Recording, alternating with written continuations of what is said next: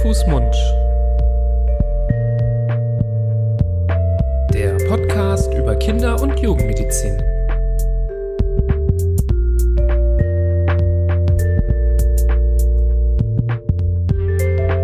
So, ihr Lieben, herzlich willkommen zu einer neuen Folge von Hand, Fuß, Mund, eurem Podcast zur Kinder- und Jugendmedizin. An meiner Seite, wie immer, der liebe Florian, Florian Barbour. Hallo, lieber Nibras. Nibras Nami. danke, danke für die vollständige Vorstellung. Ähm, ja, herzlich willkommen, liebe Hörer und Hörerinnen, zu einer weiteren Folge Hand, Fuß, Mund.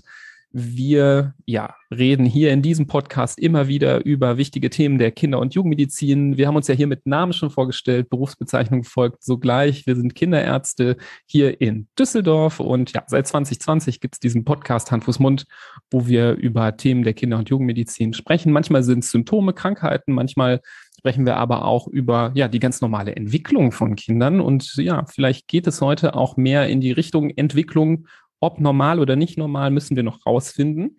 Und immer dann, wenn es auch in Sphären geht, ähm, gerade dann vor allem, wo wir beide doch auch gar nicht mehr so gut Bescheid wissen und nicht mehr ganz den Expertenstatus haben, dann suchen wir uns ganz, ganz tolle Experten und Expertinnen, die wir hier ins Interview holen. Und so haben wir es heute auch gemacht und haben die liebe Patricia Pomnitz zu Gast. Hallo, liebe Patricia. Hallo, ihr beiden. Hallo, Patricia. Hallo. Du bist Logopädin. Man kennt dich aber auch ähm, von sozialen Medien, ähm, gerade bei Instagram. Da haben wir uns auch kennengelernt. Bist du als Sprachgold unterwegs? Ähm, vielleicht magst du dich äh, unseren Hörerinnen und Hörern auch noch mal ganz kurz vorstellen. Mhm, sehr gern. Ja, ich habe Logopädie studiert, genau, und ähm, habe dann auch ganz klassisch als Logopädin gearbeitet, mich ziemlich schnell auf die Kindersprache spezialisiert, weil das einfach mein Herzensthema ist. Das heißt, ich behandle als Logopädin gar keine Erwachsenen mehr, was ähm, nicht unbedingt typisch ist für unseren Beruf und ähm, habe dann später noch Therapiewissenschaften studiert, weil ich ganz gerne auch hinter die Sachen schaue und neben der Praxis auch ein bisschen Forschung betreiben wollte. Das habe ich dann auch eine Zeit lang getan und ja, als Sprachgold kennt man mich zum Beispiel bei Instagram, weil ein ganz, ganz großes Thema bei mir die Elternberatung und Elternanleitung ist. Ich finde einfach, Eltern sind die ersten und besten Lehrer ihrer Kinder. Und ich möchte denen einfach ja, Wissen an die Hand geben zur kindlichen Sprachentwicklung und sie aufklären über Stolperfallen. Und da bieten sich die sozialen Netzwerke ganz gut an. Ja, toll. Das äh, finde ich ein, ein super ja, Motivation, sowas zu machen. Ähm, zufällig auch, weil wir ähnliche Pläne natürlich haben mit, äh, mit unserem Projekt und wir auch genau das denken, dass Eltern ja, ja am nächsten dran sind an ihren Kindern und ähm, ja, man ihnen ja auch ein bisschen Wissen und Expertise doch gerne auch an die Hand geben kann. Mhm. Ähm, und es ist schön, wenn wir als Experten bei vielen Themen auch ruhig mal ein bisschen überflüssiger werden, weil Eltern das vielleicht auch schon wissen oder vielleicht auch schon ein bisschen Ahnung davon haben. Mhm. Genau. Übrigens, wir reden ja heute über Kindersprache. Es, äh, ich glaube, man hört hier auch andauernd irgendwie ein Kind. Ich weiß nicht, ob das bei dir extra, auch zu hören extra ist. Extra eingeladen dafür. Meine Tochter wird gerade ins Bett gebracht. Nee, nee, also nee, nee ist nicht deine. Ich, ich, bei uns hört man ein Kind. Ich will das nur mal kurz erklären. Wir können auch nichts so. dagegen tun. Es ist einfach so warm bei uns in der, äh, bei hier in der Wohnung gerade, wo wir aufzeichnen, dass hier der ähm, die Terrassentür offen steht und ähm, das ist unweigerlich hier aus dem Hof ein gut gelauntes Kind ein bisschen zu hören ist im Hintergrund. Also verzeiht uns das. Ähm, das ist aber, glaube ich, hier für alle Eltern ähm, ja minimale ähm, Lärmbelästigung. Das kennen sie, glaube ich, ganz anders. Wer, wer dafür kein Verständnis hat, äh, hört vielleicht den falschen Podcast. ja, genau, genau.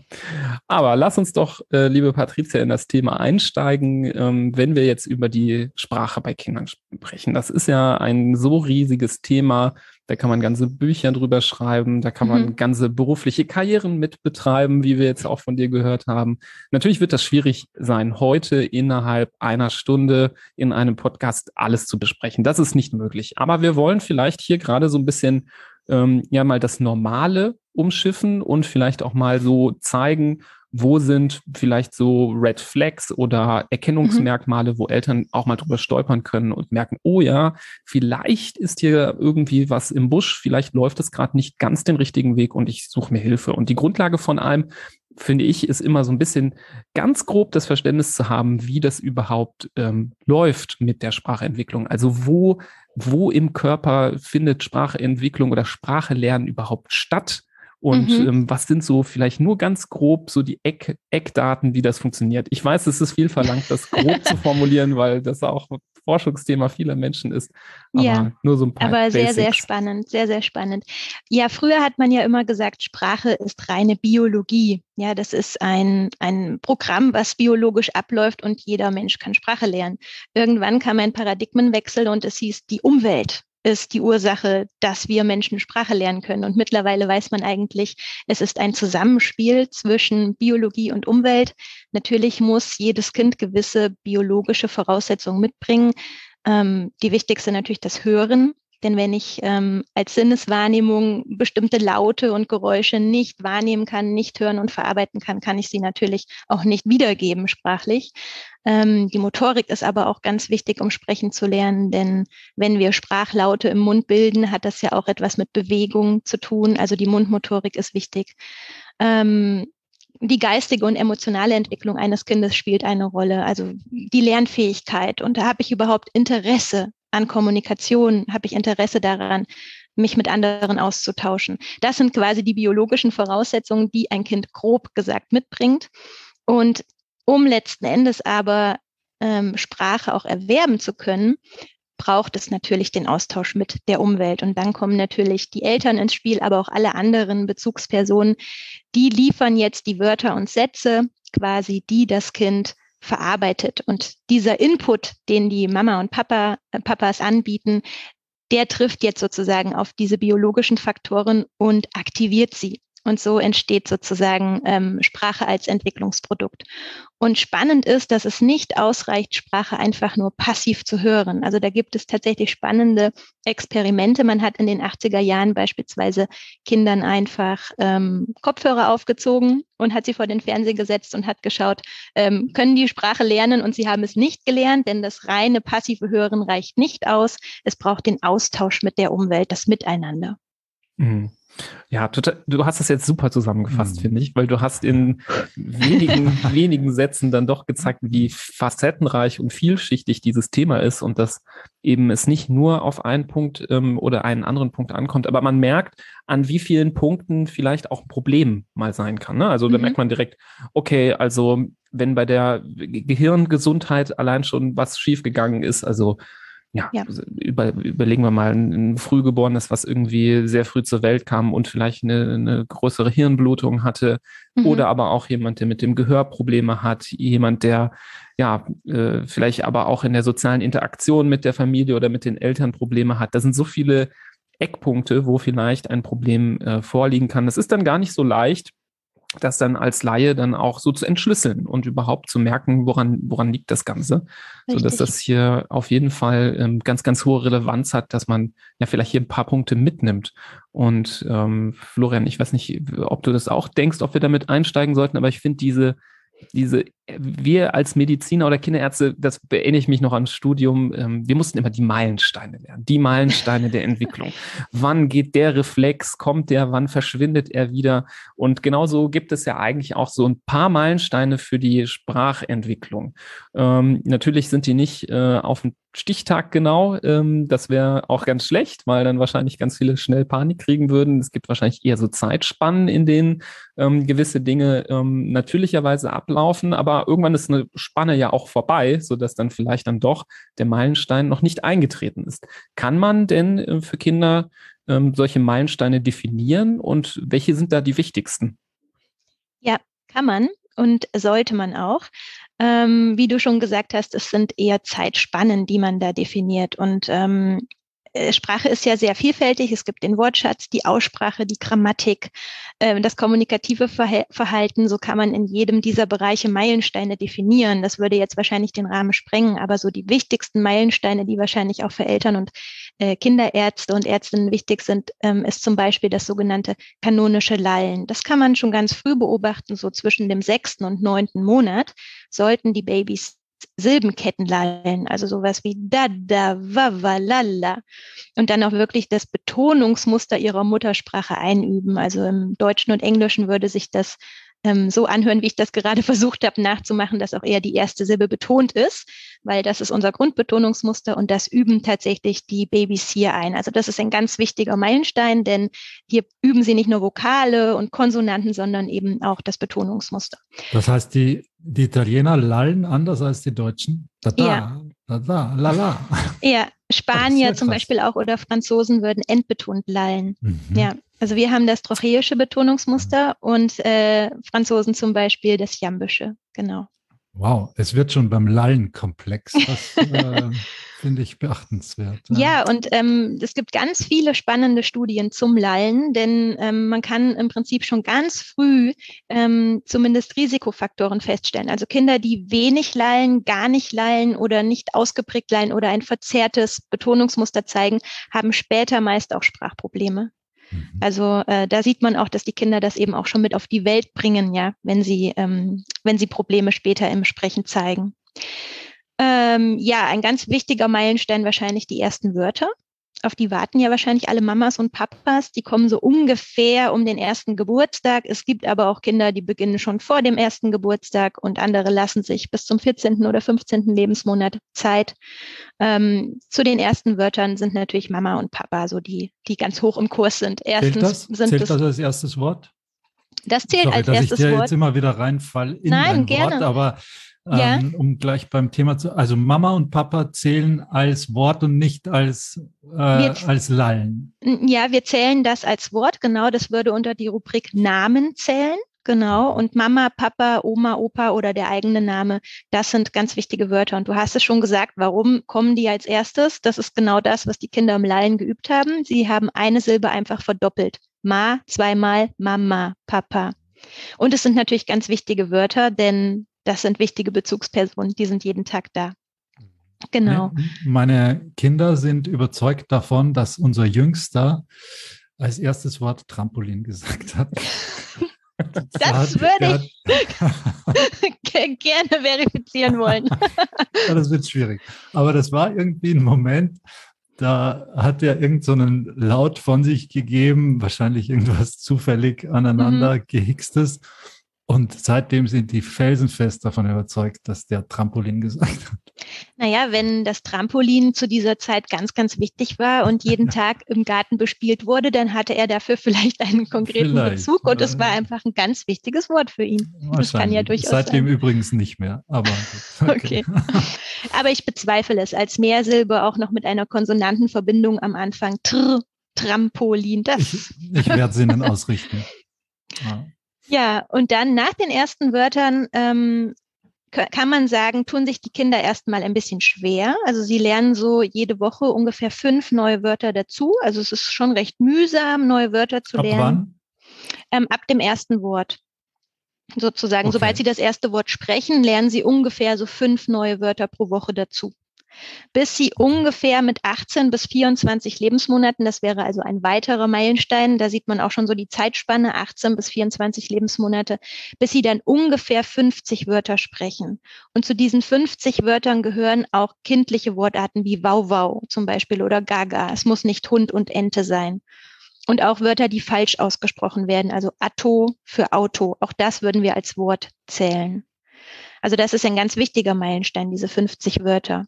Und wenn die Kinder diesen Meilenstein geknackt haben, dann treten sie meist in den Vokabelsport ein. Das wäre dann der nächste Meilenstein. Jetzt lernen sie bis zu zehn neue Wörter am Tag zu sprechen. Also das ist schon super spannend. Wie so ein Wortstaubsauger scheinen sie alle Wörter in der Umgebung einzusaugen und wieder auszuspucken. Da muss man Und- aufpassen, was man sagt. Genau dann. muss man aufpassen, was man sagt, genau. Und dann fangen sie auch in der Regel an, weil sie jetzt ja genügend Masse haben, an, an Vokabular auch die Wörter miteinander zu kombinieren. So zwischen dem 18. und 24. Lebensmonat hört man dann oft auch so zwei Wortkombinationen wie Mama hoch oder Ball weg. Genau, also das wären so ganz wichtige Meilensteine und dann eigentlich ab dem dritten Geburtstag geht's dann vor allem mit Grammatik weiter, Mehrwortäußerungen, ähm, richtige Sätze. Man kann eigentlich sagen, bis spätestens zum vierten Geburtstag ist das Gros, also die Basis der Sprachentwicklung eigentlich abgeschlossen. Und danach verfeinert sich das Ganze eher noch und wird automatisiert und die Grammatik steht im Vordergrund. Also zum Beispiel, wenn man mal überlegt, wenn ich jetzt sage, die Ameise läuft auf den Tisch, versus die Ameise läuft auf dem Tisch. Das ist ja nun ein ganz kleiner, feiner Unterschied, aber macht sehr viel Unterschied in der Bedeutung, mhm. wo die Ameise da läuft. Und damit sind die Kinder, also mit Dativ und Akkusativ sind die Kinder lange bis ins Schulalter beschäftigt. Aber das Wichtigste ist eigentlich so in den ersten vier Jahren tatsächlich abgeschlossen. Ja, jetzt haben wir eine Menge an sehr interessanten Meilensteinen erfahren. Sehr, wirklich sehr interessant. Jetzt kommt natürlich häufig von den Eltern die Frage, vor allem an dich, teilweise auch an uns, muss man sagen. Äh, ja, bei meinem funktioniert das aber nicht so. Der ist jetzt schon mhm. 20 Monate und sagt, was auch ist, egal jetzt, äh, hat halt eine Verzögerung der Meilensteine mhm. drin. Mhm. Ähm, oder mit sechs Monaten wird noch nicht gelallt. Mhm. Gibt es da eine Abstufung, wie, wie wichtig das ist, in welchem Alter diese Verzögerung auftritt? Oder ist eine Verzögerung immer nur als relativ anzusehen? Oder kannst du sagen, dass entweder früher oder später so ein bisschen schwerwiegender ist? Gibt es da Unterschiede? Ja, da gibt es Unterschiede und das ist auch für uns ganz, ganz schwer in der Differentialdiagnostik, diese Feinheiten ähm, herauszufiltern. Also wenn ein Kind wirklich gar nicht lallt, äh, wäre dann meine Frage an die, an die Mama zum Beispiel. Wenn es gar nicht lallt, dann wäre das für mich immer ein Grund, näher hinzuschauen und dann würde ich die gerne mal zum HNO-Arzt oder PET-Audiologen schicken, denn vielleicht hört das Kind ja einfach nicht und fängt deswegen auch nicht an zu plappern und zu lallen. Ähm, also das wäre schon für mich ein wichtiger Meilenstein, ähm, wo ich sagen würde, wenn gar nichts da ist mit sechs Monaten, gehen Sie mal bitte ähm, Nachforschung betreiben. Das wäre genau. jetzt meine Anschlussfrage genau, gewesen, genau. Aber, aber ähm, also wenn gar nichts an Lallen kommt, aber wenn sie sagt, ich höre schon Geplapper, aber nicht so Silbenketten, wie Sie das beschrieben haben, dann würde ich sagen, na, wir warten noch mal bis neun Monate und gucken, ob er die Silben aneinander reiht. Und wenn dann das immer noch nicht da ist, dann würde ich den Weg gehen. Also da muss man immer so ein bisschen gucken, dass man auch nicht zu viel Sorge streut. Natürlich, das ist das ist ein ganz großer Punkt, ja. Mhm. Und du hast gerade angesprochen, diese 20 Monate. Wahrscheinlich meinst du damit die 50 Wörter, wenn noch keine 50 Wörter da sind. Ja, oder vielleicht auch ein bisschen früher, wenn mhm. Eltern kommen und sagen, ich verstehe überhaupt, also das war zum Beispiel bei meiner Tochter so, da haben wir eine ganze Weile, hat man so gut wie gar nichts verstanden, was ja. das Kind eigentlich sagen wollte. Natürlich ist das Babysprache oder ganz frühkindliche Sprache, wo mhm. man, wo er alles nicht hinhaut und nicht stimmt, aber es war auch kaum zu erahnen, was eigentlich was sie eigentlich sagen wollte. Das hat uns dann auch zum HNO geführt und im Endeffekt zu, zu Paukenröhrchen, äh, Siehst du? Weil, mhm. weil das Gehör offensichtlich mhm. beeinträchtigt war. Also tatsächlich ist das für mich ein ganz großes Warnsignal, wenn Eltern mir rückmelden, ich verstehe mein eigenes mhm. Kind nicht. Ähm, der Klassiker ist eigentlich, dass Eltern sagen, Fremde verstehen mein Kind nicht, wir verstehen uns blind, weil wir haben uns schon in diese Fantasiesprache hineingehört und verständigen uns mit Gestik und Mimik. Das ist aber auch ein Warnsignal. Aber wenn Eltern sagen, ich selbst verstehe mein Kind nicht, dann würde ich immer handeln und der erste Weg wäre immer, die Ohren zu überprüfen zum Beispiel. Genau. Kann man das äh, auch so in Zahlen fassen, wie häufig an so einem Problem dann zum Beispiel das Gehör schuld ist? Ist das äh, jetzt, ähm, weil du es jetzt auch nochmal so betont hast, ist das immer Number One der häufigsten Ursachen? Ähm, und wenn ja, so kann man das prozentuell sagen oder ist das schwierig? Kann man bestimmt, aber ich habe jetzt aktuell keine Zahl im Kopf. Ich müsste mhm. raten. Ähm, aber aus deiner Erfahrung schon sehr, sehr weit oben es ist sehr weit oben, genau. Und vor allem mhm. auch so, dass Eltern das im Alltag oft gar nicht mitkriegen. Also meistens höre ich, nein, nein, das Hören ist in Ordnung. Also die dreht sich zu Geräuschen um und die hört super gut. Aber ich versuche dann auch immer zu erklären, dass die Kinder sehr gut kompensieren können im Alltag. Die haben über Routinen gelernt. Die Mama steht zum Beispiel im Flur und sagt, hol mal deine Jacke. Wir gehen jetzt in den Kindergarten. Das passiert jeden Morgen. Das Kind kennt die Abläufe ne? oder, oder schaut über Gestik und Mimik, was, was die Mama versucht zu sagen. Und Eltern können nicht sicher das Sprachverständnis einschätzen. Mhm. Das ist auf jeden Fall eine ganz wichtige Message. Eltern überschätzen oft das Sprachverständnis und die Hörfähigkeit ihrer mhm. Kinder. Das Kind muss ja auch nicht ganz gehörlos sein. Es kann ja auch eingeschränkt hören und deswegen Richtig. gestört äh, sein in seiner Sprachentwicklung. Und dann Richtig. hört es dann den Ruf, ähm, aber äh, hört ihn aber, ja, sagen wir mal, jetzt auf der Skala nur zu gewissen Prozenten genau. und eben nicht, ähm, nicht, wie es eigentlich sein sollte. Und gerade für die Aussprache ist das Hören natürlich umso wichtiger. Wenn ich nur ein bisschen Wasser hinterm Trommelfell habe, also sprich eine Mittelohrentzündung, dann sind gerade diese Laute, die in den oberen Frequenzklassen schwingen, wie SCH sch, zum Beispiel oder das S oder CH, die werden abgeschnitten. Das klingt dann so, wie wenn wir in der Badewanne unter Wasser sind wir hören vielleicht, was da gesprochen wird, aber wir können die, die Laute nicht mehr sicher unterscheiden. Und wenn ich sie natürlich nicht richtig verarbeiten kann, dann spreche ich sie auch falsch aus. Ah, total spannend. Was ich zum Beispiel noch ähm, anfügen kann als Signal oder als Warnsignal bei meiner Tochter war, wenn die eine Geschichte gehört hat zum Einschlafen, wo dann die Lautstärke, da versucht man ja eine Lautstärke zu erreichen von mhm. der Geschichte, wo man sich denkt, okay, dabei kann man jetzt schnell und gut einschlafen, ohne dass man bei jedem Terrain mhm. von diesem wahnsinnigen Elefanten zum Beispiel wieder aus dem Schlaf gerissen wird. Und da hat sie immer laut gehört, mhm. wo ich mir dachte, ey, dabei kannst du nicht einschlafen. Die ist aber nach drei Minuten ist sie eingeschlafen, obwohl das ja, vielleicht nicht Zimmerlautstärke, aber ein bisschen drunter nur war, mhm, was mhm. eigentlich auch ein Zeichen, nicht ein Zeichen dafür ist, dass sie einfach laut Geschichte hören will, sondern dass das eine, eine äh, Lautstärke war, wo sie es noch gut gehört hat und die Geschichte Richtig. hören konnte. Aber für jemand, der normal gehört hat, war es halt einfach zum Einschlafen zu laut. Ja, das ist ein Klassiker, dass die Kinder ähm, Radio, Fernsehen und so weiter, Hörspiele mhm. sehr laut einstellen dass sie auch nicht oder verzögert reagieren, wenn man sie von hinten anspricht, aber zum Beispiel erschrecken, wenn eine Tür zuknallt oder ein Stuhl umfällt und sie die Vibration spüren. Ähm, das ist auch so ein, so ein Indiz. Es, das Kind hört nicht gut, aber spürt es sozusagen. Hm. Sehr interessant. Du, du hast gerade nochmal diese, ähm, diese Laute betont, ähm, mhm. die hochfrequenten. Das ist jetzt ein anderer Punkt, aber ähm, was was ich finde ja manchmal, dass diese äh, Laute sind ja auch die, die so ein bisschen das, ähm, das, das Sprache, die Sprache des Kindes verfeinern irgendwann und dass mhm. man das Gefühl hat, ah ja, okay, jetzt so langsam ist das jetzt nicht mehr diese frühkindliche Sprache, sondern mhm. jetzt können wir langsam eine Konversation führen und das ist jetzt nicht mehr nur noch so, ähm, so, so, äh, sagen wir mal, ähm, ja, weiß nicht, wie ich es beschreiben soll, aber so, ihr wisst, was ich meine. Also so ein sehr kindliches Sprechen. Ähm, wann kommen denn diese, diese, diese Verfeinerungen dazu? Also wie jetzt zum Beispiel das Sch oder das, Ch, mhm. das CH oder das, äh, das scharfe S. Also wann kommt, streut sich das so langsam rein? Ähm, auch da gibt es, es ist wieder sehr kompliziert, eigentlich für jeden einzelnen Laut ein individuelles Zeitfenster.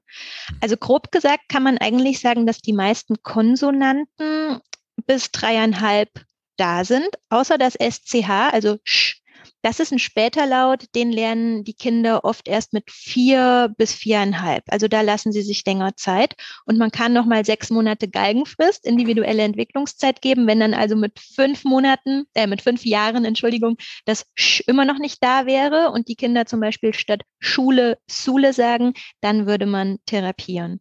Und so guckt man eben bei jedem Laut, wann sollte der da sein ist er da, ja oder nein? Kann man noch ein bisschen Zeit geben, ja oder nein? Und dann würde man handeln. Ähm, ein Klassiker ist zum Beispiel auch das K und G. Also viele Kinder sagen ja statt Kakao, Tatau oder Kopftopf. Ähm, Kindergarten, Tinderdaten, ähm, K und G werden in der Regel mit zweieinhalb bis zwei Jahre, elf Monate erworben, also tatsächlich schon recht früh. Ja, und auch da kann man dann mhm. auch mal diese sechs Monate Galgenfrist geben. Ich denke gerade drüber nach, was der Tindergarten eigentlich genau ist. Also ein schönes Wort, das habe ich noch, das ist mir noch nicht aufgefallen, dass das Nee, noch nicht. Ist. Nee, Tindergarten habe ich noch nicht. Kinderdaten. Ja, das ist ein schönes Wort. Ich kann nur sagen, als Vater von vier Kindern ist dieses Gespräch höchst anstrengend, weil ich gerade bei jedem Satz, den du sagst, das passende Kind mitdenke, ob mhm. der oder die das denn schon kann, äh, wie da die Aussprache ist, wie sagt die eigentlich? Ich bin äh, innerlich auf äh, Höchstwarnstufe. Aber sprich nur weiter. ja, also die, es gehört natürlich dazu, dass man, wenn man die Aussprache Lernfehler macht. Und diese Fehler ähm, sind so zu sehen, dass die Kinder die Wörter vereinfachen. Ihr habt von Babysprache gesprochen. Also im Endeffekt lassen sie Laute weg oder ersetzen sie durch andere. Wenn ich das Sch noch nicht sprechen kann, ersetze ich es meistens durch S. Schule, Sule. Zum Beispiel Stiefel, Stiefel. Oder ich lasse komplett Laute aus. Aber das sollte eben bis zu einem gewissen Punkt dann auch überwunden sein. Man nennt das phonologische Prozesse. Also es ist eigentlich vollkommen normal für die kindliche Entwicklung. Manche Fehler eher nicht, die will man nicht sehen, aber die meisten sind normal, sollten aber bis zu einem gewissen Punkt abgebaut sein. Genau. Was sind denn die Fehler, die man nicht sehen möchte? Jetzt, wo du es gerade gesagt hast, geht direkt hier so eine Lampe an und ich denke, okay. ah, wo wir Also von Red ich ja Flags gerade- doch gerne sprechen. Okay, jetzt habe ich ja gerade von, den, von der Vorverlagerung gesprochen. Also wenn man zum Beispiel statt Kakao, das K wird hinten im Mundraum gebildet, Kakao, wenn man stattdessen das T einsetzt, Tatau, T wird vorne hinter den Zähnen gebildet. Man spricht also von einer Vorverlagerung. Genauso wie Schule wird in der Mitte des Mundraums gebildet. Wenn man das zu Sule nach vorn verlagert, weil S wird wieder vorn gebildet. Das sind ähm, Fehler, die darf man hören sozusagen. Alles, was aber nach hinten geht, das ist pathologisch. Da würde man immer ab dreieinhalb therapieren wollen. Also zum Beispiel, wenn ich statt ähm, Fuß Fuch sag oder statt ähm, ähm, Fuß tut, dass ich einen Knalllaut dahin mache und das zurückverlagere oder statt äh, Topf Kopf, also statt dem T nach hinten das zum K ziehe. Alles, was nach hinten geht quasi, das ist etwas, was pathologisch ist. Das ist ja leicht zu merken, also oder gut zu merken. Ja. Mhm. Oder wenn man die Lautklasse ändert, das ist, das ist auch noch sehr spannend. Also wenn ich statt den Zischlauten Knalllaute mache, zum Beispiel, ich habe schon das mit dem Fuß gezeigt, das sind zwei äh, Zischlaute und Fuß, wenn die zu Knalllauten werden, Put. Ich bleibe vorne auf den Lippen und dann hinten T, aber es wird zum Knalllaut. Fuß, Mhm. Put. Und das entstellt natürlich das Sprechen extrem. Die Kinder werden dadurch sehr unverständlich.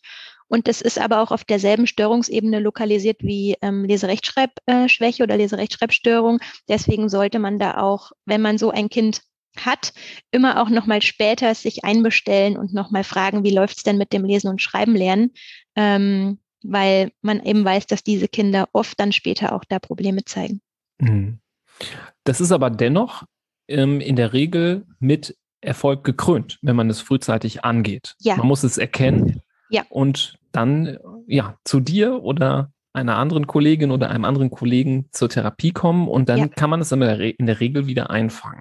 Ja, sehr gut. Phonologische Verzögerung oder phonologische Störung kann man sehr gut therapieren. Und das ist aber wiederum etwas, nur um das jetzt ganz klar auf diese, diese, diese, ähm, dieses Beispiel zu beziehen, nicht typisch jetzt unbedingt für, ja, sagen wir mal, äh, rezidivierende Mittelohrentzündungen und immer Wa- Wasser hinterm Ohr, sondern das ist eine, eine andere Form der Verzögerung oder ähm, kann das auch mal zum Beispiel durch das Gehör sein? Also ich bin immer ein Fan von kategorisieren, aber ich habe das Gefühl, das klappt hier gar nicht so gut. Also man viele Dinge können wiederum Doch, viele also das Probleme Gehör, machen. das Gehör ist hier auch eine Ursache. Wenn Mhm. die Kinder in einem kritischen Zeitfenster eben nicht gut gehört haben, dann haben sie verpasst, diesen Laut richtig im Sprachsystem anzulegen. Dann lassen sie Mhm. ihn weg oder ersetzen ihn durch andere. Also ja, das kann eine Ursache sein. Es gibt aber ganz viele Kinder, die haben gar kein Hörproblem und zeigen trotzdem diese ähm, Aussprachestörungen oder Störungen im Wortschatz und in der Grammatik. Und dann würden wir von einer spezifischen Sprachentwicklungsstörung sprechen. Das heißt, die Kinder, da finden wir gar keine Ursache. Die sind ähm, intelligent, die können gut hören, die sind aufmerksam ähm, und trotzdem klappt es nicht mit dem Sprechen. Mhm. Und was machst du dann? Auch dann würden wir logopädisch therapieren. Je nachdem, wo das Problem liegt, äh, genau, Mhm. würden wir Dann- ansetzen. Dann rudere ich jetzt vielleicht zwei Schritte noch zurück Ja, und stelle eine andere Frage, nämlich wann, ab wann macht es denn Sinn, zu dir oder zum Logopäden oder zur Logopädin zu gehen und sich erstmals da vorzustellen? Und oder wann muss man den Kinderarzt damit beauftragen? Wann muss der richtig schalten? Und wann sagt der, nee, Sie müssen zu Patricia? Auch hier kommt es wieder darauf an, von was wir sprechen. Ähm, reden wir vom Wortschatz, der Aussprache, der Grammatik. Aber ihr habt ja die U7 und die U7a und da sollte man auf jeden Fall ein ganz großes Augenmerk auf die Sprachentwicklung richten. Wie ich vorhin gesagt habe, bei den Meilensteinen im zweiten Lebensjahr passiert unglaublich viel. Die Kinder lernen von fünf Wörtern pro Woche plötzlich zehn am Tag. Ja, wir haben den Vokabelsport. Sie lernen alle möglichen Laute. Das heißt, wenn hier eine Stagnation ist, sollte man einfach näher hinschauen, ob es nun am Hören liegt oder spezifisch ist. Also das wäre ein Punkt. Ähm, sozusagen ab dem zweiten Geburtstag, wenn mit 24 Lebensmonaten keine 50 Wörter da sind, Ähm, dann sprechen wir von, vom sogenannten Late Talking, also von den Spätsprechern. Und dann würde man sagen, hier sollte der Kinderarzt bitte mal eine Stunde Diagnostik überweisen an äh, die Logopädin, dass die mal eine Sprachdiagnostik macht und genauer hinschaut. Denn ich glaube, ihr habt entsprechend Wortlisten, wo ihr abhakt, was das Kind spricht oder ob es versteht, aber wir gucken uns noch viel mehr an. Also wir, wir schauen, wie ist die Mundmotorik, kann es überhaupt Laute bilden? Ähm, wie ist die Sprechfreude? Ähm, wie ist die Interaktion mit den Bezugspersonen? Ähm, wie ist auch das Sprachvorbild der Eltern? Wir gucken, wie sind die Symbolisierungsfähigkeiten? Kann das Kind schon im Symbolspiel spielen oder fährt das immer nur mit den Autos hin und her, aber kann noch gar keine Szenerien zum Beispiel aufbauen? Ähm, kann es kategorisieren, also kann es mir zeigen, das ist alles Obst, aber das ist alles Gemüse zum Beispiel. Solche Sachen unter anderem gucken wir uns an, Blickkontakt und so weiter. Von daher also würde ich sagen, ab zwei kann man ruhig mal zum Logopäden schicken und wir behalten eigentlich, wenn man es richtig macht, nicht jedes Kind da. Denn wenn ich jetzt in meiner Diagnostik sehe, da gibt es ganz viele positive Faktoren und das Kind ist vielleicht einfach nur ein bisschen später dran, dann rate ich auch zum Abwarten bis zum Beispiel zweieinhalb. Und wenn dann aber immer noch nicht ein wirklicher Sprachfortschritt erfolgt ist, dann würde ich das Kind gern aktiv therapieren, hm. um Wortschatz und Grammatik auszulösen, weil man muss sich vorstellen, die Probleme summieren sich ja. Wenn keine Wörter dazukommen und der Wortschatz ständig stagniert, dann kommt das Kind ja auch nicht in die Grammatik, wie ich das vorhin beschrieben habe. Und irgendwann kommt es mit vier oder fünf zur Logopädin und die soll alles richten und hat aber irgendwie 20 Baustellen. Hm. Wenn das Kind super in Wortschatz und Grammatik ist und macht Aussprachefehler, dann würde man, wie ich das vorhin beschrieben habe, wieder gucken, um welchen Laut handelt es sich, um welchen Fehler handelt es sich, wie alt ist das Kind und würde danach entscheiden, ab wann man therapiert. Hm. Aber so grob gesagt, Aussprachestörungen ab dreieinhalb und Wortschatz eigentlich ja ab zwei, zweieinhalb. Hm. Und ähm, ist das so, dass dann ähm, du dann aber schon gerne die Kinder nochmal zurückgibst, vielleicht mit der äh, Bitte um die diagnostische Schleife, zum Beispiel eben mit dem Hals-Nasen-Ohrenarzt, mit einem ja. Hörtest. Könntest du nochmal sagen, welche Untersuchungen da ähm, so die wichtigsten sind? Also klar, HNO hast du gerade schon erwähnt und der genau. Hörtest. Genau. Was gibt es denn noch für Untersuchungen, die da in so einer Situation sinnvoll sind? Ähm, ich überlege gerade, wie ich es formuliere. Ähm, ich bin großer Fan von Diagnostiken und die Kinder auch weiterzuschicken. Ich habe allerdings praktisch ganz oft die Erfahrung gemacht, dass man wertvolle Zeit verliert, weil die Kinder von A nach B geschickt werden, man immer ganz viele Untersuchungen macht, ob, ob sie auch intelligent genug sind, um Sprache zu erwerben beispielsweise, ob Autismus vorliegt oder irgendwelche anderen gravierenderen Entwicklungsverzögerungen.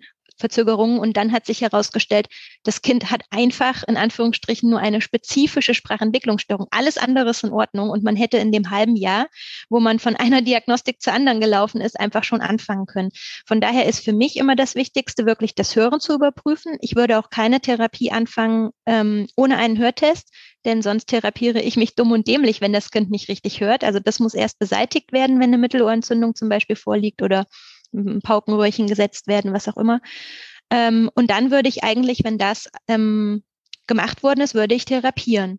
Und wenn ich jetzt merke nach ein paar Stunden, ich komme überhaupt nicht zu Rande, da, da passiert nichts oder ich habe auch den Eindruck, da ist mehr im Argen, dann schicke ich erst sozusagen wiederum weiter. Zum Beispiel zum, zum sozialpädiatrischen Zentrum. Da sind Kinderpsychologen, Ergotherapeuten, Physiotherapeuten, Kinderärzte, die eben dann auch gucken auf die Motorik, auf die Aufmerksamkeit, Konzentration ähm, Intelligenz. Dann kann ein nonverbaler, also ein nichtsprachlicher Intelligenztest zum Beispiel gemacht werden. Aber das ist nichts, was ich als erstes ansetze, mhm. weil das verunsichert Eltern und das, da wird oft Zeit verschenkt. Also könnte man vielleicht so ganz grob sagen, ähm, erster Schritt Hörtest, Nächster Schritt natürlich dann die Spezifikation des Problems ähm, mhm. bei dir und vielleicht mhm. dann doch schon die ersten therapeutischen ähm, Maßnahmen, wenn mhm. es eben nicht am Hören äh, gelegen hat. Ja. Und wenn man dann aber merkt, okay, das ist aber ein bisschen vielschichtiger, dann vielleicht zum Beispiel im sozialpädiatrisches Zentrum, aber dann eben nicht erst, eine, man kennt das ja manchmal, manchmal kriegt man so eine Liste in die Hand gedrückt, all das bitte abarbeiten und dann wiederkommen. Und so kann man sich das äh, nicht vorstellen. Ist ja auch gut so. Also wäre ja schlimm, wenn man das vorher ähm, immer einmal mhm. so durchkauen muss, weil das wäre für die Kinder ja auch gerade der Punkt Zeit, hast du gesagt. Ne? Also mhm. die, die, die Zeit kriegt man ja nicht mehr zurück als Kind, ähm, wo man hätte dann vielleicht gefördert werden können. Genau. Und ähm, ich versuche auch immer zu erklären, dass Frühförderung eigentlich ganz großartig ist. Denn erstens ist das so spielerisch. Also die Kinder lieben in der Regel die eins zu eins Zeit mit der Therapeutin. Ähm, sie lernen das oft noch so im Vorbeigehen. Und je später das Kind kommt, desto manifester ist schon das Problem. Es wird immer schwieriger daran zu arbeiten. Das Kind hat vielleicht schon ein Störungsbewusstsein, ist frustriert und aggressiv, weil es nicht verstanden wird oder selber nicht versteht. Das heißt, man muss als Therapeutin erstmal ne, so die, die harte Schale aufbrechen, um überhaupt zum Problem zu kommen. Und das kostet ja auch wieder Zeit und auch Geld, das Gesundheitssystem Geld natürlich mit jeder Stunde. Und ähm, genau, und Deswegen Frühförderung möchte nicht Ewigkeiten therapieren, früh anfangen und spät aufhören, sondern wir wollen früh anfangen und nur ein bisschen Anschubtherapie leisten, damit die Kinder nicht später irgendwie in so einer Langzeittherapie feststecken. Mhm. Ja, deswegen je früher, desto besser eigentlich. Ich finde, man kann sich das total gut vorstellen bei dir, wie du da die harte Schale aufknackst oder es versuchst zumindest. Das ist ja wirklich Vertrauensarbeit, die man da leisten mhm. muss als Therapeut oder Therapeutin. Du bist ja jetzt nicht mit einem, oder wir sprechen ja jetzt nicht von einem Gespräch mit einem Zehnjährigen, wo du mhm. äh, ihn therapierst oder sie, sondern wenn das wirklich mit zwei, drei Jahren ist, da ist ja höchstes Fingerspitzengefühl und Vertrauensschaffen etc. gefragt. Das ja. ist, da stelle ich mir meine, das ist natürlich auch äh, unser tägliches Brot, mhm. aber das stelle ich mir gerade in dieser spezifizierten Stoßrichtung, wo es um die Sprache geht und ähm, stelle ich mir wirklich äh, nicht leicht vor. Aber kann ich mir bei dir wiederum gut vorstellen, wenn du so, so was, wie du das erzählst und wirklich, ähm, ja. Ja, auch um, ich scheitere mal, ne? Also ja, das klar. hat auch, wie du es jetzt auch beschrieben hast, ja natürlich auch immer ein bisschen was mit ähm, ja, individueller Beziehung mhm. zum Kind zu tun. Und ähm, manchmal harmoniert es vielleicht auch nicht oder auch mit dem Elternhaus nicht. Aber dann muss man auch ganz klar die Grenze ziehen und vielleicht sagen, gehen Sie mal zur Kollegin ähm, vielleicht sind sie eher auf einer Wellenlänge, weil wir sehen das Kind natürlich ein bis zweimal pro Woche für 45 Minuten und die Eltern. Das ist natürlich eine viel engere Beziehung als eure beispielsweise, könnte ich mir vorstellen. Ihr seht die Kinder wahrscheinlich immer nur recht kurz ne, und habt eine kurze Momentaufnahme. Mhm. Ja, auf jeden Fall. Ähm, wo du gerade schon Elternhaus gesagt hast, eine Sache, die mich noch interessieren würde, ähm, einfach nur, ob es das überhaupt gibt. Ist es mhm. denn auch mal möglich, dass zum Beispiel an der Verzögerung, an der Problematik des Kindes eigentlich beim Kind gar nicht das Problem unbedingt liegt, sondern dass in der Umgebung des Kindes vielleicht was nicht gut läuft, ähm, in der Kommunikation vielleicht, also dass dann vielleicht das mit dem Kind, also Eltern wollen natürlich immer das Beste und viele fragen dann wahrscheinlich so, was kann ich tun, um die Sprache zu fördern? Aber vielleicht tut man das ja eben da doch nicht und ähm, ja, was weiß ich, Papa oder Mama ist irgendwie nur ein paar Stunden die Woche da, sonst immer irgendwie auf Tour und ähm, am Arbeiten, der andere Elternteil ähm, ja, hat vielleicht auch nicht unbedingt immer viel Zeit oder es ist irgendwie eine Kommunikation, die ganz komisch verläuft. Also gibt es das, dass das mal auch von der anderen Seite ein Problem bestehen kann?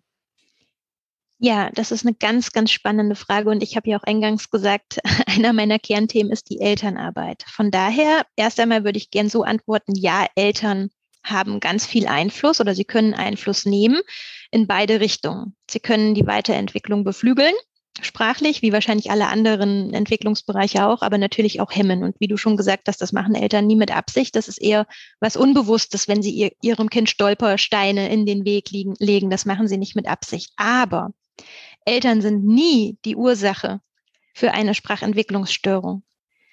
Also ein sprachbeeinträchtigtes Kind kann die sprachförderlichsten Eltern haben, die liebevollsten Eltern, die den tollsten Input liefern und trotzdem kommt es nicht in den Spracherwerb. Also Eltern sind nie die Ursache. Das Kind bringt das Problem mit auf die Welt. Aber wie gesagt, sie können Einfluss nehmen. Also wenn ich jetzt beispielsweise ähm, ohne Punkt und ohne Komma spreche, sehr schnell spreche, sehr undeutlich spreche, vielleicht in sehr verschachtelten Nebensätzen, also sehr, sehr komplex, dann könnte ich unter Umständen mein zweijähriges Kind sprachlich überfordern und ihm die Möglichkeit der sprachlichen Weiterentwicklung nehmen oder die zumindest einschränken, weil es mit meinem Input, mit meinem Sprachvorbild überhaupt nichts anfangen kann. Das heißt, es kann sich gar nicht so schön sprachlich entwickeln, wie man das erwarten würde. Und wenn dieses Kind jetzt auch noch genetisch bedingt eine Sprachproblematik hat, mit der es auf die Welt gekommen ist, dann ist dieses Kind natürlich doppelt benachteiligt. Und deswegen setzen wir eben auch bei den Eltern an. Wir therapieren die Kinder nicht nur direkt, sondern sozusagen versuchen auch die Eltern ins Boot zu holen, damit sie an ihrem Sprachvorbild arbeiten und so ein paar Stellschrauben bedienen können, um es dem Kind leichter zu machen, Sprache zu erwerben. Da schließt sich direkt so eine kleine Frage an, was mich auch pers äh, persönlich, das fällt mir nur gerade jetzt wieder ein. Mhm. Ähm, es gibt ja immer so auch unterschiedliche Arten, wie Eltern mit ihren Kindern sprechen. Und manchmal gibt es so, ich sag mal, Team ähm, Babysprache, also so ganz so, oh, mhm. guck mal, der kleine Dudu hier, ähm, Didi, und man merkt auf einmal, man redet selber schon fast wie so ein, äh, mit, mit, mit weniger als 50 Worten und äh, mit, mit nicht mehr als zwei Silben. Und andere, die, ja, da denkt man so, ähm, ja, merkst du eigentlich, dass dein Gegenüber ein äh, Kleinkind ist? Du redest mit dem gerade, als würdest du gerade irgendwie mit einem Philosophen über Politik äh, diskutieren. Also mhm. gar, gar keine Form der des, des Entgegenkommens in Richtung der Kindersprache. Ja. Ist das völlig egal oder ist es, ähm, gibt es auch ein bisschen too much in beide Richtungen oder mhm. ist es, ähm, ist es schon so, dass das Sinn macht, dass man auch so ein bisschen, ähm, ja, so ein bisschen sich Richtung kindliche Sprache auch mitentwickelt, so wenn man mit dem Kind kommuniziert? Unbedingt, das ist der Schlüssel. Also wenn du das schaffst, wenn du verstehst, wo steht mein Kind in seiner Sprachentwicklung und es da abholst, dann ähm, machst du nichts falsch, sondern das ist sozusagen der Schlüssel der Sprachförderung. Wenn du unterforderst, kann es nichts Neues lernen ähm, wenn du zu weit weg von der Zone der nächsten Entwicklung bist, also zu schwierig, ja, wie du gerade bezeichnet hast, mit einem Philosophen, Philosophen sprichst, ähm, dann kann es auch nicht, nicht dazulernen. Also du solltest dich an den Sprachentwicklungsstand deines Kindes anpassen.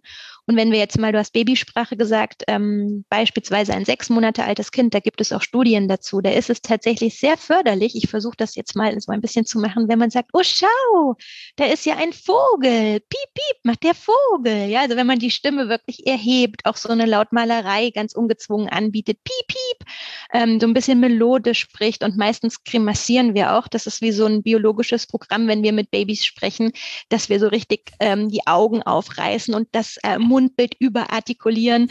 Ähm, und das ist aber genau das, was die Babys in dieser Zeit brauchen, diese Hinweisreize, diese, dieses langsame Sprechen, die kurzen Sätze, diese kindlichen Wörter, ähm, wir nennen das auch die Ammensprache oder der Baby Talk. Da sind so Hinweisreize drin. Wenn du die deinem Kind anbietest in dieser Entwicklungsphase, dann ist das sehr sprachförderlich. Und wir wissen aus Studien, dass die Eltern, die ihrem Kind genau das angeboten haben, dass deren Kinder im Alter von zwei Jahren auch einen größeren Wortschatz haben als die Eltern, die eher so monoton und eben nicht kindgerecht mit ihren Kindern sprechen. Also die kindgerichtete Sprache ist tatsächlich ganz wichtig. Aber du solltest mit einem Dreijährigen natürlich nicht Duzi, Duzi, Piep, Piep und so weiter sprechen. Also da darfst du gerne sagen, das ist ein Star. Der Vogel heißt Star und der baut hier sein Nest und schau dir mal den Schnabel an. Ne? Also da darf das durchaus komplexer und differenzierter werden. Ja, für du, Florian, muss jetzt äh, nicht mehr so mit mir reden eigentlich. Das kannst du jetzt auch aufhören. ähm, nee, Spaß beiseite. Aber nee, das finde ich sehr super wichtig, dass wir das jetzt ja auch vielleicht, auch wenn es für viele basic ist, vielleicht, äh, vielleicht wissen das auch alle, aber ich finde, das ist so ein Punkt, der ähm, wo ich finde, da gibt es immer ganz viel Missverständlichkeit, ähm, weil dann auch mhm. immer rumkritisiert wird in die eine oder in die andere Richtung. Ach, wieso redest du denn noch so mit dem Kind, mhm. als, äh, als wärst du selber ein Baby? So lernt es ja gar nichts, aber das stimmt ja einfach dann nicht. Nee, stimmt ähm, nicht. Und es ist super, dass das dann auch schon durch Studien auch wirklich belegt ist, dass eben dann doch ähm, in dem, was man ja auch irgendwie natürlicherweise, ich finde es ja eher unnatürlich, dann umzustellen auf so eine Erwachsenensprache, ähm, dass darin mhm. ja auch eine Sinnhaftigkeit liegt. Mhm. Ja, und im Endeffekt wird ja das, was ich dem Kind vorlebe oder vorspreche, kann es zum einen behindern, kurzfristig in seiner Entwicklung, in seiner Sprachentwicklung.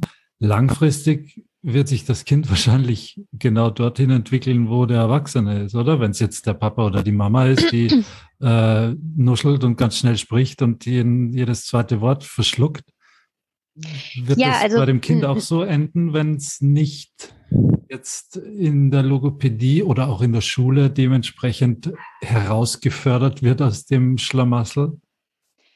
Ähm, es muss nicht. Also es mhm. gibt durchaus Eltern, die ähm, vielleicht lispeln und nuscheln und das Kind tut es nicht, aber Nachahmung spielt schon in gewissen Bereichen eine Rolle. Also ich habe durchaus Kinder, die lispeln, also das S zwischen den Zähnen bilden.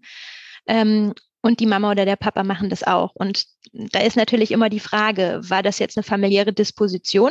Also tritt das familiär gehäuft auf oder hat das Kind das am Modell gelernt?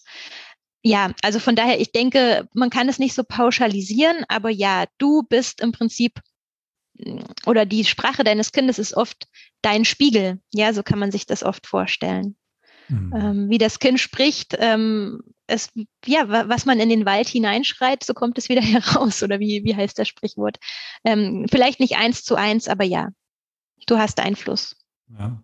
Und also das setzt sich ja fort bis ins äh, weitere Kindesalter. Also es gibt ja da äh, in der, in der Situation stecke ich jetzt irgendwie gerade. Da gibt es ein, ein, Lied der, der Band, die heißt Meine Freunde, deine Freunde, nicht meine Freunde, deine Freunde.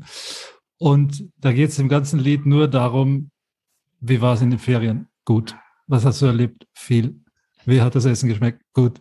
Das ganze Lied, also ein super Lied, wirklich. Ich habe beim ersten Mal Tränen gelacht, beim zweiten Mal auch. Im dritten Mal habe ich gemerkt, das ist eigentlich die Konversation von meinem Sohn und mir, wenn er von der Schule nach Hause kommt. Und wie war es in der Schule?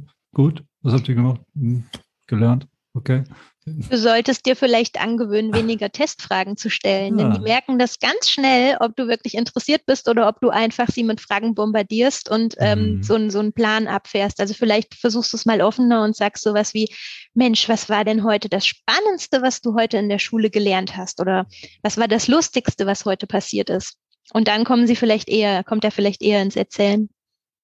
Ja, das, äh, diese, also einfach offenen Fragen die man stellt, wo man nicht mit Ja und Nein und vor allem nicht mit Gut antworten kann, so, sondern die Antwort so eine so ein paar mehr Facetten hat. Genau, wo er, ist, wo er wirklich sagen, ins Erzählen kommen mag. Ja, ist eine Herausforderung, ja. Auch bei Sachen, die, die dem Kind Spaß gemacht haben und gefallen haben. Das, also ich kann nur dieses Lied empfehlen. Das ich werde es mir anhören, ich kenne es gar nicht. Eins zu eins, ja. Jetzt haben wir heute ganz viel über so Sprache gesprochen, aber dann auch immer wieder von Kindersprache, Erwachsenensprache, verschiedenen Sprachstadien. Aber es gibt ja auch verschiedene Sprachen, also Deutsch, Englisch, Französisch, Chinesisch und äh, hunderte, tausende andere. Ähm, und so kann das ja auch mal sein, dass in der Sprachentwicklung auch verschiedene Sprachen von links und rechts äh, und oben und unten ähm, auf so ein Kind eintreffen. Wie ist da mhm. so ähm, deine Einstellung oder deine Empfehlung? Also grundsätzlich, glaube ich, kann man wahrscheinlich vorwegnehmen, dass Kinder das schon ganz gut handeln können, wenn da mehr als eine Sprache ähm, im Spiel ist.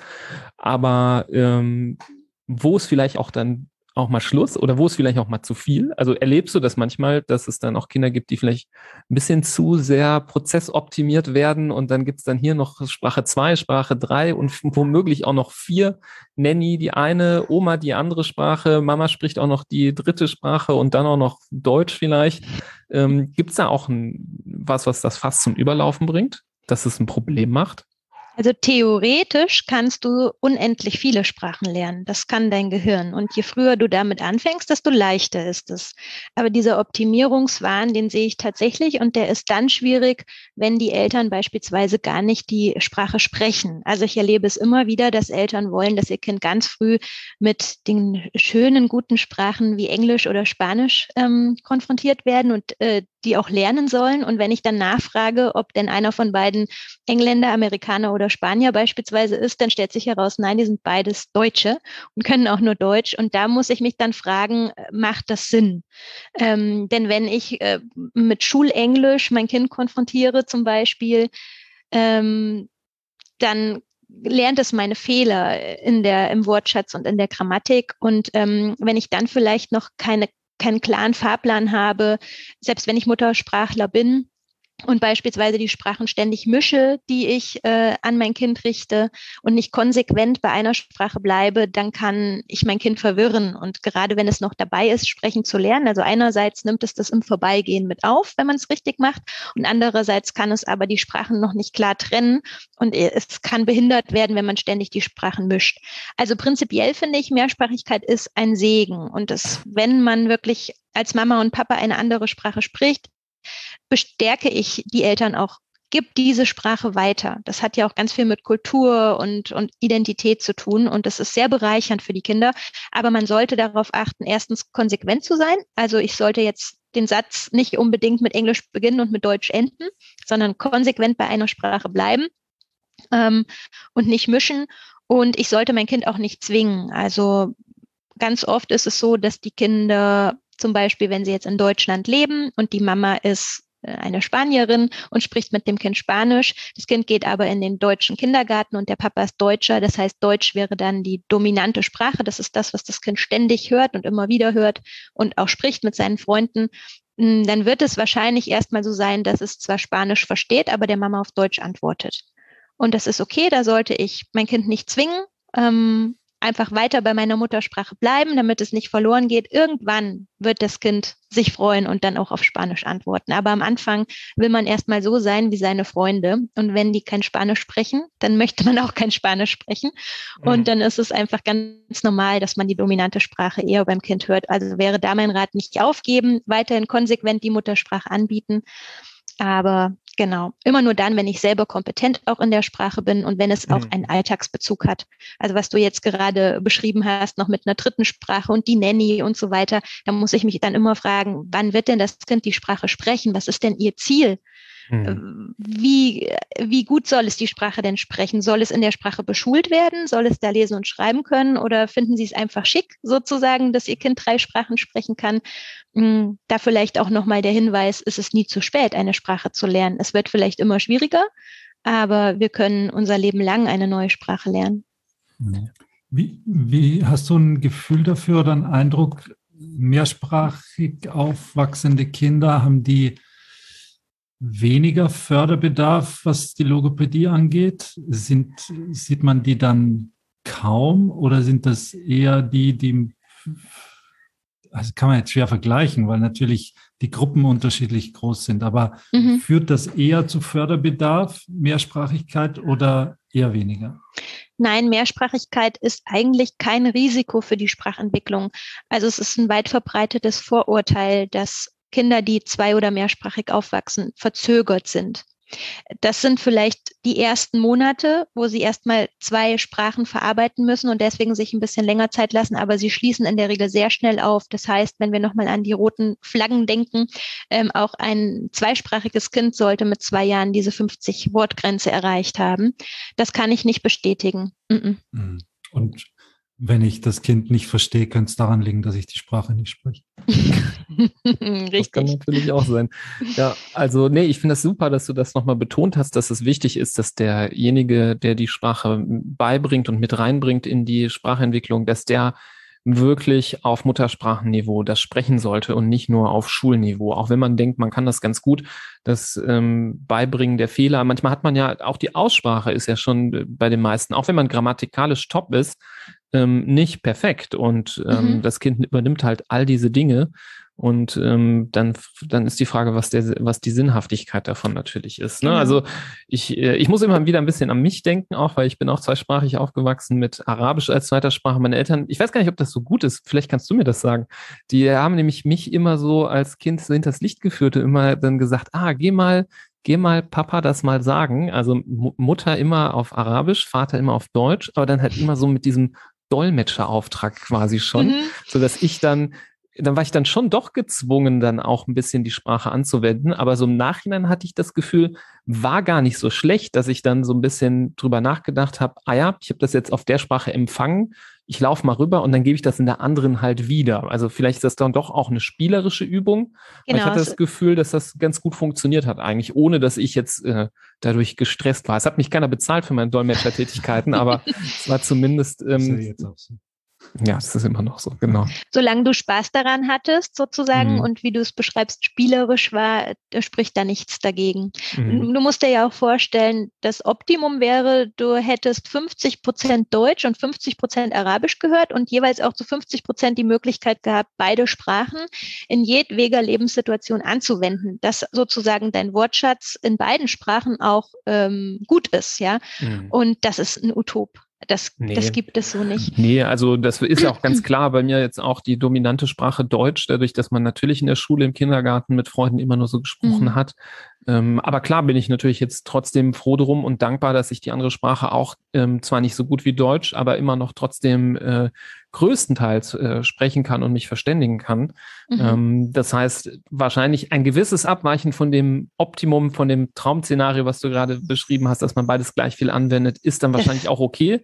Aber ja. es darf auch nicht zu wenig sein. Also wenn man es dann nur lernt, um es zu lernen und gar keinen Anwendungsfall hat, also wie gesagt, bei mir war das natürlich dadurch dann bedingt, dass ich dann auch für immer bis heute mit dem einen Elternteil die eine Sprache und mit dem anderen Elternteil die andere Sprache spreche. Also das kenne ich auch von vielen anderen Bilingualen, mhm, mhm. wo dann. Das ist dann, der Klassiker, One Person, ja. One Language. Und da hattest du ja. auch einen funktionalen Bezug. Sinnlos mhm. ist sowas wie Frühenglisch im Kindergarten. Das macht aus meiner Sicht überhaupt keinen Sinn, dass die Kinder einmal in der Woche die Farben auf Englisch lernen und irgendwie die Körperteile benennen können, weil das wenden sie nicht im Alltag an. Das hat für sie überhaupt keine Alltagsrelevanz. Und mhm. ähm, Eltern geben viel Geld oft dafür aus, aber das macht keinen Sinn. Anders ist es wiederum, wenn die Erzieher ähm, auch Englisch sprechen, also wirklich den, die Alltagswörter auch benutzen. Jetzt putzen wir die Zähne, gleich gehen wir schlafen. Ach, Hugo, zieh dir schon mal die Schuhe an. Also wenn die Kinder solche Sätze und Alltagswörter auch in der Sprache hören und verknüpfen können und es auch für sie Sinn macht, das selbst mal in der Sprache zu äußern, so wie es bei dir dann ja im Endeffekt zu Hause auch war, ähm, dann erst macht das Sinn. Genau. Mhm. mhm. Und das führt ja auch dazu, das ist jetzt so ein bisschen themenfern, aber wenn jetzt Eltern vor einem Kind sich zum Beispiel Englisch unterhalten über Dinge, die das Kind nicht hören soll, wenn sie irgendwie mhm. hier ein gut gemeinter Rat äh, aus dem, aus dem Off, das sollte man tunlichst unterlassen, weil das Kind wird sich diese Sprache früher oder später aneignen, zumindest so, dass es ein bisschen verstehen wird, was die Eltern sagen und äh, vertrauenszuträglich ist es auch nicht, wenn das Kind merkt, ah, die, wenn die so komisch sprechen, dann sprechen die ja über mich. Ähm, Freunde von mir machen das und das funktioniert bis zu einem gewissen Alter und ja. irgendwann mhm. drehen sich die Kinder um und sagen, Mama, was hast du gesagt? Ja. Du hast in, in was anderem gesprochen, mhm. du hast über mich gesprochen. Also das stimmt, das kann ich bestätigen. Aber prinzipiell Vertrauen. vielleicht noch so, wie bitte? Vor allem das Vertrauen wird dann zum ja. Problem oder genau, macht sich bemerkbar, ja. Ja. Aber sprich weiter. Hm. Äh, ich wollte nur noch ergänzen, prinzipiell ist es nicht schlimm, wenn sich Eltern in einer anderen Sprache unterhalten und das Kind ist im Raum. Das, diese Frage stellen mir ganz viele Eltern. Kann ich mit meinem Mann Englisch sprechen? Weil eigentlich spreche ich doch mit meinem Kind Deutsch und mein Mann spricht mit meinem Kind äh, Spanisch, aber untereinander, weil er kann kein Deutsch und ich kein Spanisch, sprechen wir Englisch. Mhm. Dieses Szenario gibt's ja auch und das ist nicht schlimm. Also ähm, das ist kein Problem, wenn das Kind andere Menschen in einer anderen Sprache reden hört. Es geht eher bei der Konsequenz, die ich vorhin angesprochen habe, ähm, um die kindgerichtete Sprache, also die, die man dem Kind zuwendet. Ja, super spannend. Also ich könnte jetzt hier Total. wahrscheinlich ewig weitermachen, aber ich sehe schon, dass die Uhr sich so Richtung einer Stunde, ähm, glaube ich, äh, Podcast-Zeit schon bewegt hat. Ähm, ich glaube, vielleicht ist hier so ein bisschen der richtige Punkt, um wieder auszusteigen aus dem Thema, weil ja, wie gesagt, sonst ähm, fangen wir wieder ganz viele andere Themenbereiche an, über die wir hier stundenlang weitersprechen können. Also erstmal, Patricia, vielen Dank schon mal für die Beantwortung dieser Fragen, was aus meiner Sicht total spannend war, was du total souverän gemacht hast und ähm, ja hier, glaube ich, ganz, ganz vielen total viele coole und spannende Infos vermittelt hast. Also mega. Auf jeden Fall. Vielen Dank für die Einladung. Es hat Spaß gemacht. Es freut uns. Ähm, vielleicht können wir an dieser Stelle auch schon mal sagen, oder vielleicht kannst du hinweisen, die ganzen Hörerinnen und Hörer, die das jetzt vielleicht ganz toll fanden, was du erzählt hast und ähm, da auch weiterschauen wollen, was du so ähm, anzubieten hast, ob es jetzt auf Instagram ist oder über andere Kanäle. Sag noch mal ganz genau, wo kann man dich finden, auf welchem Weg? Und wir verlinken das hier unten drunter unter dem Podcast in den Show Notes, dass man da direkt hinklicken kann. Mhm. Okay, also auf Instagram findest du mich unter Sprachgold oder im ähm, Internet unter ähm, www.sprachgold-online.de. Und ähm, genau, bei mir gibt es auch Online-Beratungen und äh, Videokurse für Eltern oder Pädagogen, die sich näher beschäftigen wollen mit der Sprachentwicklung oder der Sprachförderung. Super. Also hier bitte jetzt Pause drücken, runterscrollen, äh, anklicken, wenn euch das gefallen hat. Ähm, sehr, sehr gerne. Ähm, wir sind auch äh, Fans von dir und total begeistert. Und ähm, an die ganzen Hörerinnen und Hörer, wenn euch die Folge gefallen hat, ähm, lasst natürlich ähm, Patricia ein Like da und folgt ihr. Leitet die Folge aber auch gerne an andere Eltern weiter, die vielleicht eben in so einer Situation stecken, wo sie sich fragen, hm, kann, kann mein Kind schon genug Wörter für sein Alter? Ist es okay mit den Lauten? Wir haben ja jetzt hier echt viel gelernt mit dem nach vorne ziehen oder nach hinten verlagern des Lautes. Ist das, ist das in Ordnung oder äh, muss man sich da vielleicht Sorgen machen? Ist das Sollte, Dude oder nicht Dude? ja, genau. genau. Super, super Beispiel. Jetzt muss ich aber wieder nachdenken, ob das Dude war, dass du das gesagt hast. Ähm, ja, genau. Ähm, und wie gesagt, dann doch an den richtigen Zeitpunkten. Ähm, vielleicht hilft diese Folge auch dann eben den Weg zu einer Logopädin, zu einem Logopäden zu finden und eine solche Behandlung rechtzeitig zu beginnen, eine Therapie für das Kind, sodass ähm, da Defizite wieder aufgeholt werden können oder vielleicht dann doch organisches Problem wie ja an den Ohren, am Gehör festzustellen rechtzeitig. Da würden wir uns natürlich sehr freuen, wenn diese Folge dazu beiträgt und ähm, einige Kinder wieder besser sprechen lässt ähm, in Zukunft. Ja, ansonsten hört auch gerne unsere anderen Folgen rein. Wir sind ja mittlerweile bei irgendwo zwischen 110 und 120 Folgen. Ich, ich weiß es wieder nicht, muss es wieder nachgucken, Florian. Irgendwo dazwischen. Und ähm, auch der Hinweis nochmal auf unsere neue Webseite, also www.handfußmund.de gab es schon vorher, aber sie ist in neuem Gewand und man kann dort per Suchfunktion auch noch ein bisschen besser nochmal unsere ganzen Themen durchscrollen und ähm, auch filtern nach Suchfunktionen und vielleicht genau das Thema finden, was man sucht. Ähm, natürlich geht das aber auch weiterhin in jeder Podcast-App. Ja, ansonsten bleibt alles schön weiter gesund, auch eure Kinder. Ähm, wir freuen uns auf die nächste Folge. Danke, Patricia, nochmal an diese Stelle, dass du ähm, hier deine Freizeit für uns auch investiert hast und für unsere Hörerinnen und Hörer. Sehr gern. Danke für die Einladung. Bis zum nächsten Mal. Macht es gut. Tschüss.